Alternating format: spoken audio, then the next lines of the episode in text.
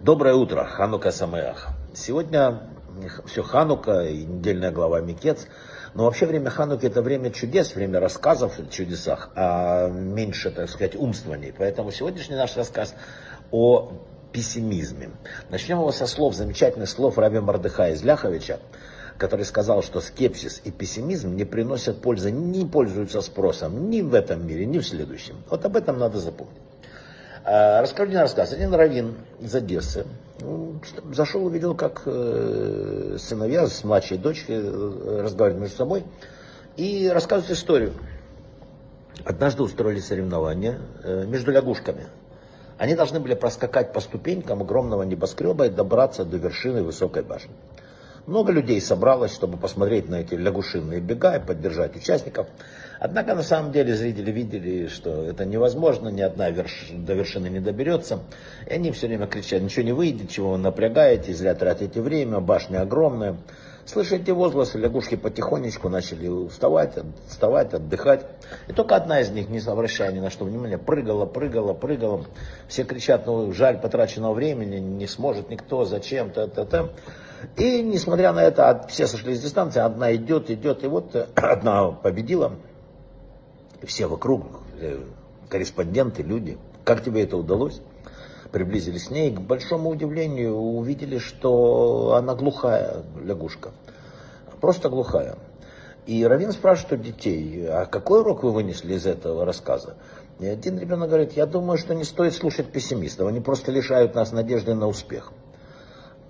А ты что поняла, спросила он у дочки. А я поняла, что э, слова, которые мы слышим или читаем, у них есть большая сила влияния на нас. И поэтому слушать только хорошие надо слова. Есть еще один вывод отсюда, из этой истории. Иногда даже небольшой недостаток может способствовать успеху. Вот теперь известная суббота, вот связанная с э, Микец, она всегда связана с Хануком. И есть определенная связь, очевидно, между историей Иосифа в Египте и войной, которую вели Хашманаи.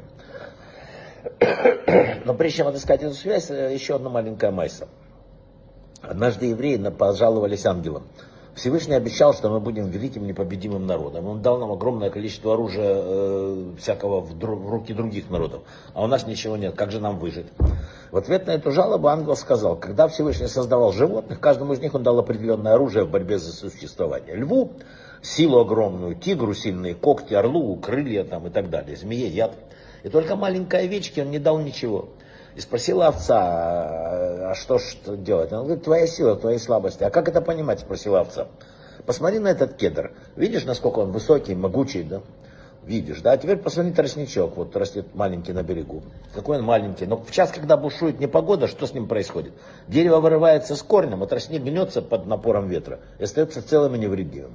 Это значит, что жизнестойкость не всегда зависит от величины и мощи. Подобное евреи переживали в своей истории. Египет, Вавилон, Персия, Рим, все они были огромные и ослабели, и в конце концов утратили величие и исчезли. А беспомощные, слабые, я как бы, да, выскотали, хотя у них не было ни боевых колесниц, ни слонов, и так далее. В нашей недельной главе рассказывается о том, как фараон видел сон, в котором э, съели коровы плохие, на вид тощих, и с телом там всем хороших, тучных и поглотили колосья, то же самое, худые, полные. Почему не поняли египтяне? Закон этого мира таков, что сильные побеждают слабых. В войнах, в бизнесе, в политике.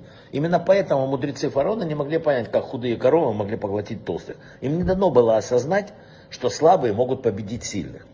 И когда в, ханун, э, в ханукальную вот эту субботу мы читаем нашу недельную главу, мы учимся понимать силу слабых. Огромная армия Антиоха атаковала Иудею, и большинство было уверено, что все, пропало. В молитве, произносимой в Хануку, говорится, что Всевышний отдал сильных руки слабых, малочисленных в руки немногих, нечистых в руки чистых и так далее. Когда меньшинство стремится к высокой, благородной цели, оно очень часто может победить большинство. Если справедливость на стороне слабого, он побеждает сильного. Так устроен этот мир. И так сказал пророк Захария. В своих речах он что сказал? И мы это читаем в Гавтору в субботу праздника Ханука. Не могуществом, не силой, но духом моих, сказал Господь воинств. И мы с вами, вот, дорогие друзья, тоже выстоим, победим во всех испытаниях, больших и малых, которые уготовила нам жизнь. Обязательно, потому что так записано. Надо только помнить, что во всех нас скрыта огромная духовная сила. Надо верить в себя, не позволять пессимистам, которые иногда нас окружают, мешать нам жить укрепиться в вере, что Всевышний может все, обратиться к Нему с молитвой о помощи, и будет успех сто процентов. И могу для интеллигенции вспомнить Оскар Уальд. Принц парадоксов такой был. Он говорил, пессимист это тот, кто жалуется на шум, когда к нему в дверь стучится возможности. Вот давайте за эти возможности держаться. Мы победим, пессимизму нет. Брахава от слаха.